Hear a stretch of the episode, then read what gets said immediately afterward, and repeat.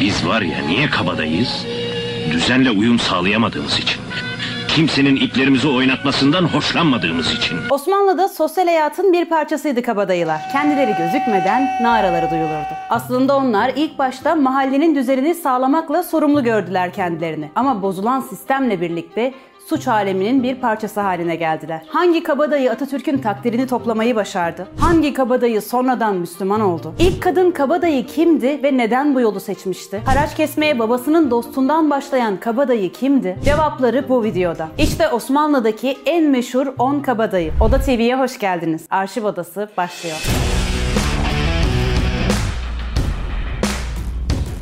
1 numara İpsiz Recep. 1862 yılında Rize'de doğdu. Ona neden ipsiz denildiğine dair iki anlatım var. Bu rivayetlerden biri gözü pek ve aşırı cesur olması, diğeri ise elinde neyi var neyi yoksa oluna da olmayana da dağıtmasından geliyor. İpsiz Recep Atatürk'ün takdirini toplayan biriydi. Çünkü kendisi milli mücadelede yer aldı. Kendisine ait yer kendisiyle kömür taşımacılığı yapan İpsiz Recep, işlerinin ters gitmesi sonucunda iflasın eşiğine geldi ve kabadayılığa soyundu. Kandıra civarında Müslüman halka zulüm yapan Rum çetelerine karşı Kuvayi Milliye saflarında yer aldı ve halkı korudu. 2.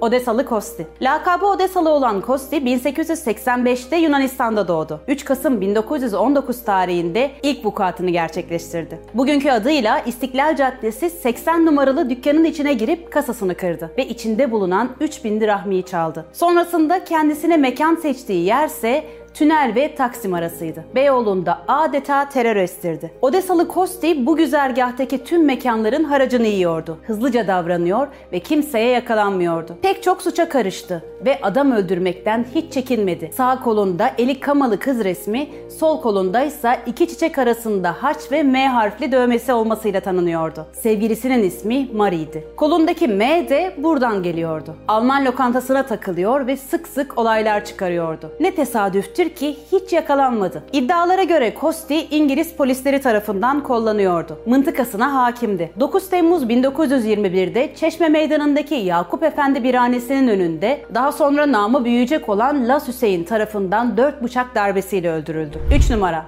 Solak Ligor. 1888 Konya doğumlu. Babası Konya'da bir kan davasına karıştı. Ligor çıkan arbede sonucunda sağ kolundan yaralandı ve sakat kaldı. Babası Todori ile birlikte İstanbul'a göç ettiler. Fener'de yaşamaya başladılar. Babası terziydi. Ligor kolunun sakat kalması dolayısıyla baba mesleğini yapamadı ve kendisini serseriliğe vurdu. Başı boştu. Bir bıçak buldu ve onu kullanmayı öğrendi. Solak lakabı ile anılmaya başlandı. İlk denemesini de Balat'ta gerçekleştirdi. 1908 yılıydı. Bir Yahudi tüccarını vurmuştu. Sonrasında babasını kaybetti ve kaybedecek hiçbir şeyi kalmamıştı artık. 4 yıl boyunca un kapanı ve Eyüp arasında bölge haracını topladı ve bölgenin tek kabadayısıydı. Şöhreti bu şekilde yayıldı kalpazanlık işine de bulaştı. Fakat bu iş onun sonunu getirecekti. 1921'de piyasaya sürdüğü sahte İngiliz paraları yüzünden yakalandı ve hapse atıldı. Sonrasında kendisinden bir daha haber alınamadı. 4 numara Piç Ardaş. 1886 yılında Sivas'ta doğdu ve daha sonra İstanbul'a geldi. Henüz çok küçük yaştaydı Selamsız'daki Ermeni Kilisesi'nde bir papaza bırakıldığında. Neyin nesiydi?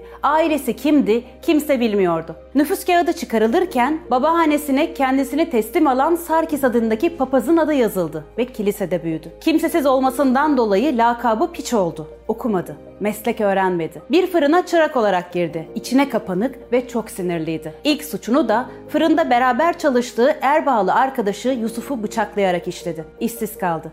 Daha sonra selamsızdaki iki papazı yaraladı. Onlardan da para istemişti ama onlar vermemişti. Bunun üzerine kiliseden atıldı ve evi sokaklar oldu gönlünü kum kapılı Agavni'ye kaptırdı. Fakat Agavni'nin babası Kirkor kızını Ardaş'a vermek istemedi. Ardaş durur mu? Agavni'nin evini bastı bir gece yarısı ve ne yazık ki kendisine engel olmak isteyen Kirkor'u ağır yaraladı. Birinci Dünya Savaşı'nın ardından Agavni ile birlikte Ümraniye'de yaşamaya başladılar. Üsküdar Doğancılar onun bölgesiydi. Kafaya taktığı bir isim vardı. O bölgede Üsküdar'ın hakimi olan kabadayı Mavnacı Ali. 26 Kasım 1920'de Mavnacı Ali'ye bir tuzak kurdu ve onu Kuzguncuğa çağırdı. Tuzağı işe yaramadı ve iki asım Kuzguncuk Yalı Kahvesi önünde birbirlerine bıçaklarla saldırdılar. Düelloda şans sağ kolunun baş parmağı ve işaret parmağı olmayan Piçardaş'a güldü ve Mavnacı Ali öldü. Olayın ardından Piçardaş Üsküdar'ın hakimi oldu ve dikkatleri üzerinde topladı. Fakat Üsküdar'daki hakimiyeti çok uzun sürmedi. Cumhuriyetin ilanıyla birlikte sevgilisi Agavni'yi alıp ortadan kayboldu. 5 numara Arap Hüsnü. Arap Hüsnü ya da gerçek adıyla Michel. 1870 yılında Trablusgarp'ta doğdu. İstanbul'a neden geldi bilinmez ama İstanbul'da İslam'a ihtida etti ve Müslüman oldu. Hüsnü ismini aldı. Arap lakabı ise sonradan geldi. Tophane civarında takılıyordu. Yüzünde çukurlar vardı ve sağ kulağının kıkırdağı yoktu. Çok uzun boyluydu. Hatta öyle ki gece karanlığında onu görenler heybetinden ürküyorlardı. Genç külhanların hepsini sindirdi. Tophanedeki salı pazarında haraç vermek istemeyen iki kişiyi öldürmesiyle nam yaptı. Delil yetersizliğinden serbest kaldı. Kabadayılanın son yıllarında kaçak içki satışına da girdi. Bu işten defalarca kez hapse girip çıktı. Rus sevgilisi Manya ile yıllarca birlikte yaşadılar. Fakat Cumhuriyet'in ilan edilmesinin ardından sınır dışı edildiler. 6 numara Şıkmanor. Şıkmanor lakaplı 6. kabadayımız 1890 yılında Tokat'ta dünyaya geldi. Babası onu okusun diye İstanbul'a gönderdi. Ama Manol'ün okumaya pek niyeti yoktu. Önce kendisine Yeşilköy'de bir ev tuttu ve devamında da kumarhane işletmeye başladı. Haraç işlerine hiç bulaşmadı. Onu diğer kabadayılardan ayıran iki özelliği vardı. Birincisi İstanbul kabadayıları arasında adam öldürmemiş tek kişi olması, ikincisi ise çok şık giyinmesiydi. Sırtından eksik olmayan kadife paltosu, başından hiç çıkartmadığı fötür şapkası ve boynundan eksik etmediği kravatıyla bir kabadayıdan ziyade İstanbul beyefendisine benziyordu. Şık Manol çıkan kavgalarda sadece kafasını ve yumruklarını kullanıyordu. Sorun neyse adeta bileğinin hakkıyla kazanıyordu. Kesici bir alet taşımadığı için de hiç adam öldürmedi. Rus asıllı sevgilisi Hani ile birlikte yaşadı. 7 numara Yamalı Yorgi. Yorgi 1892 yılında Arnavutköy'lü bir balıkçı olan Miltiades'in oğlu olarak dünyaya geldi. Çok küçüktü balıkçılığın inceliklerini öğrendiğinde. Mesleğini babasından öğrenmişti. 11 yaşındayken korkunç bir kaza geçirdi. Balık pişirdiği tava devrildi ve kaynar yağ yüzüne zarar verdi. İşte bu yüzden Yamalı lakabını aldı. Sabıkalı olmasını sağlayan olaysa 17 yaşındayken yaşandı. Tartıştığı bir balıkçıyı Rumeli Hisarı'nda bıçakladı. Daha sonra Kandilli'de ağ atma yüzünden bir kavgaya karıştı ve tartıştığı 4 kişiyi bıçakladı. Bunun üzerine baba mesleği olan balıkçılığı bıraktı ve karman yolacılık yapmaya başladı. Yani ıssız yerlerde karşılaştığı insanları sıkıştırıp bütün paralarını alıyordu. Kısa sürede İstanbul sokaklarında nam saldı. İzmirli Despina'ya aşık olmuştu. Birlikte yaşamaya başladılar. 1921 yılında Bebek'te bir faytoncuyu, Ortaköy'de de bir kahveciyi kendisine haraç vermedikleri yüzünden öldürdü ve şehrin korkulan kabadayıları arasındaki yerini aldı. Ancak su testisi su yolunda kırılır sözü tekabül etti ve 1923 yılında Arnavutköy'de bir kuytuda ölüsü bulundu. 8 numara